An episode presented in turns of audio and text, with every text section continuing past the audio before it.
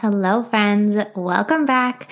We took a little bit of a break from the podcast over the last month or so because I have been moving. My fiance and I had been living in my house that I owned before we met, and we really wanted a place that was ours. My house was great. I loved it, but when I bought it, I kind of went with a worse city, but a nicer house because that's what I could afford. And now we're ready to kind of start thinking about the future and find a town that we actually want to live in long term, you know, better schools, better area. So we've been working on that for literal months. We first had to sell his house, and then we had to find something we liked in the area we liked that we could afford, which was a challenge. The market is absolutely crazy right now. So if you're going through this, I feel for you. But we did it. We sold his house, we sold my house, we bought our new house, we are moved in. I use that term lightly because there are still boxes everywhere, but we're working on it. We're painting, we're making it our own. So that has that has taken up the entirety of my June and July. So as part of this move, I actually have moved from New Hampshire, where I've lived my entire life, to Maine, which is really not a big jump. It's only about 20 minutes away but it means that my LLC has to move too. So that's what we're going to talk about today. What happens when you move across state lines? What happens to your business? And what do you need to do about it? So let's do it. Hey, I'm Amy Nesheim, licensed attorney for online business owners and founder of my own business, Artful Contracts. You're listening to Legal Made Easy the show that makes the legal aspects of online business easy to understand and implement so you can grow your business with confidence knowing you've got it all covered. Let's dive in. All right, first of all, yes, there are things that you have to do. If you move, if you move across state lines, your business is also moving across state lines because your principal place of business has changed, assuming that you're just a person who does the majority of your business as a single member LLC, as the sole owner of your business. You are the person operating your business. You don't have like a physical headquarters somewhere. If you move, your business moves. And yes, there are obligations that go with that in terms of telling the states, telling the state you left, telling the state you're moving to, that kind of thing. There are basically three avenues that you can take when you're moving, when your business is moving to make sure to get your LLC into the new state and make sure that you are complying with that new state's rules. And this is going to depend on your situation, how established your business is, how temporary or permanent the move is, that kind of thing. So, we're going to walk through all three of those options. So, just as a little overview, you can dissolve your LLC in the old state and start completely over, start a new LLC in the new state. You can continue your LLC in the old state and just register in the new state so that you can operate there as a foreign LLC. Or you can completely transfer your LLC over so that it is a domestic LLC in the new state and no longer exists in the old state. So we're going to go through each of those. The first option is to dissolve your LLC and start over. I would only recommend this if you are pretty new in business and haven't really done a whole lot with your LLC because it is exactly what it sounds like. You have to stop and wind up everything. Or if you run an in person business where the entire operations of the business is going to completely change by moving your location to the new state. So if you had all in-person clients and you had an in-person like a physical location and all of that had to close and end and then you ended up having to start over in the new state anyway, then maybe a new LLC, a clean break makes sense. But if you have ongoing clients that you're going to keep, if your business is not location dependent, if you're an online business and you have clients, you have expenses that you're paying for on an ongoing basis, you have contractors or something and you want to like keep operating all that, you don't you don't want to have to like sign all new contracts with your clients and like get new payment processors, set up accounts, like everything, everything new. If you don't want to do that, that's not a good choice. But if you haven't used your LLC that much yet, maybe you're just getting ramped up and you had to move unexpectedly, then this might be a good option because it gives you that clean starting place. And so you would basically just close your LLC in the old state by filing a dissolution and then start the whole process again in the new state to create a new LLC from scratch in the new state. So for most people, that's not going to be the right option because it's really those, those like two situations where that would make sense. So then the next option is to maintain your LLC in your old state and file as a foreign LLC in the new state. So this makes sense if you are moving on a more temporary basis, maybe just for a few months, maybe you move consistently if you are a military spouse or a military person with a side hustle or just a digital nomad where you land somewhere for a few months or a year or two at a time. And so if you do this, you you have like a home base state for your LLC. It can exist in the state where you first started it and stay as a domestic LLC, like have its place of residence as that first state. And then you just have to register as a foreign LLC, just letting the new state know, hey, I'm operating here when you are living in that new state. Let's say that you are living in Virginia, you file your LLC in Virginia.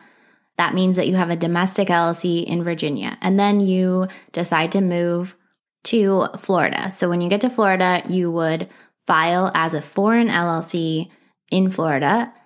It's just a one piece of paper that you file with the Secretary of State, the Department of State, or like the equivalent agency in the state. They have like differences in the name. You would just file that one piece of paper, and that lets the state know that you're operating there. Now, if you were serving as your own registered agent in Virginia in your original state and you moved, you would have to hire a registered agent in Virginia in your original state because it is required that you have a registered agent on file with the state who has a physical address where they can receive service of process, where you can be served in that state where your LLC exists. Now, the other thing to consider is that you now have two states that you have to file annual reports with and potentially pay annual fees to. So that's why this is a good option if you either move a lot or the move is temporary, because if it's a permanent move, you don't really have a whole lot of incentive to want to file twice with two different states or however many states if you don't actually like live in that first state or operate in that first state anymore. Now, you may be tempted if it is a temporary move to just say, well, I won't be here that long. I'll just skip this part. I really want to encourage you to not do that because not filing as a foreign LLC in a state where you're operating from can carry some pretty big penalties, including monetary fines and in some states, all the way up to an actual misdemeanor. So it's just not something you want to mess around with. And just to clarify, you're not forming a, like a new or a separate LLC in the new state. You're just letting the new state know, hey, I already exist in my LLC exists in Virginia. I'm just operating. I have my business like running, performing acts of business out of the new state, Florida. And then if you were to, you know, in another year move from Florida to Wyoming, you could then dissolve or withdraw your foreign LLC status in Florida and file as a foreign LLC in Wyoming, and your original domestic LLC would still exist in Virginia, assuming you're filing your annual reports and paying your annual fees. So, again, that makes sense if you are more nomadic, if you move a lot, or if your move is temporary, maybe you're moving back to Virginia. And then once you move back, you still have that one home base you have just that one domestic LLC in Virginia, you can dissolve the one in Florida or Wyoming or whatever. And again, just to clarify, you're not forming new LLCs in these states. You're just letting the new state know, hey, I exist, I'm operating, I'm running a business out of here. And that way they can get their taxes and their fees out of you. Because if they don't get to do that, they get unhappy. All right, the third option is permanently relocating your LLC to the new state so that you no longer exist in the old state and you just exist and you are domestic. Your LLC is a domestic LLC in the new state. It is its residence is the new state and it no longer exists in the old state. So this process is heavily dependent on the laws of the both the state you're moving from and the state you're moving to.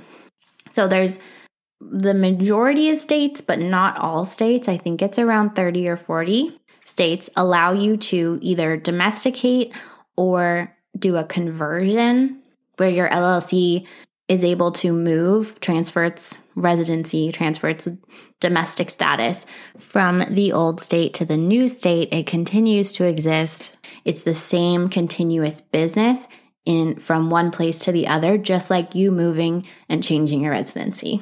If one or both states does not allow that process, then you would have to create a new LLC in the new state and merge the old one into it. You would do a merger of the two LLCs.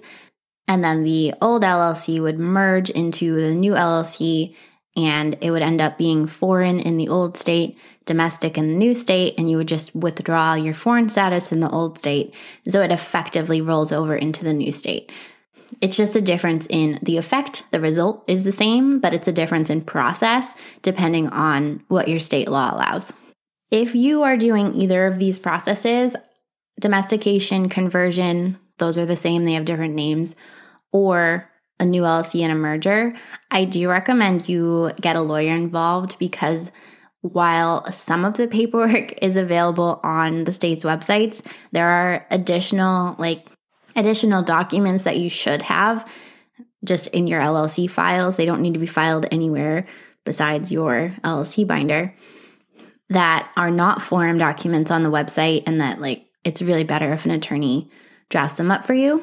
And the reason for that is because we are trying to create continuity from your first original LLC through to the next one and make sure that nothing changes. Basically, you're changing states and nothing else changes. And if you do that process right, then your liability protection carries with you if you don't do it right, you run the risk of not being covered. And that's something that you would really only find out in a lawsuit when you would really need it. So, again, this process is going to vary from state to state, but just as a quick rundown of what I'm doing to move from New Hampshire to Maine, New Hampshire and Maine both allow domestication or conversion, which is the same, they just have different names. so in New Hampshire, it's called domestication. In Maine, it's called conversion. So I have to file a statement of conversion with the Secretary of State of Maine and attach a new LLC formation document to it. So I kind of have to refile my LLC certificate of formation in the state of Maine, but attach it to the statement of conversion. So that lets them know, hey, I want an LLC in this state. It already existed in New Hampshire. I just want to roll it over. In some states, you have to file as a foreign LLC first and then domesticate. But in the case of Maine, you just go straight to the domestication or conversion. The next step is that I also have to inform New Hampshire that I'm doing this. So I have to file articles of charter surrender with the state of New Hampshire. Sometimes this is called a certificate of surrender, a certificate of transfer, a withdrawal of registration, a dissolution, or something similar. You just want to make sure that you are following the process for your state and not just dissolving. You are dissolving in a, so you're dissolving in the old state, but in a way that lets them know that you're just moving. You're not just entirely shutting down your LLC. So the document is going to be different. So that's all the paperwork that has to be filed with the state. It's those three documents a statement of conversion, sometimes called a statement of domestication, articles of conversion, articles of domestication, something like that a new certificate of formation, new new formation documents with the new state, and then a withdrawal, withdrawal or surrender with the old state. So it's just those three documents, and those are going to vary state by state, the name of them, the form of them. But in addition to that, I also have to write a plan of domestication and a consent of members.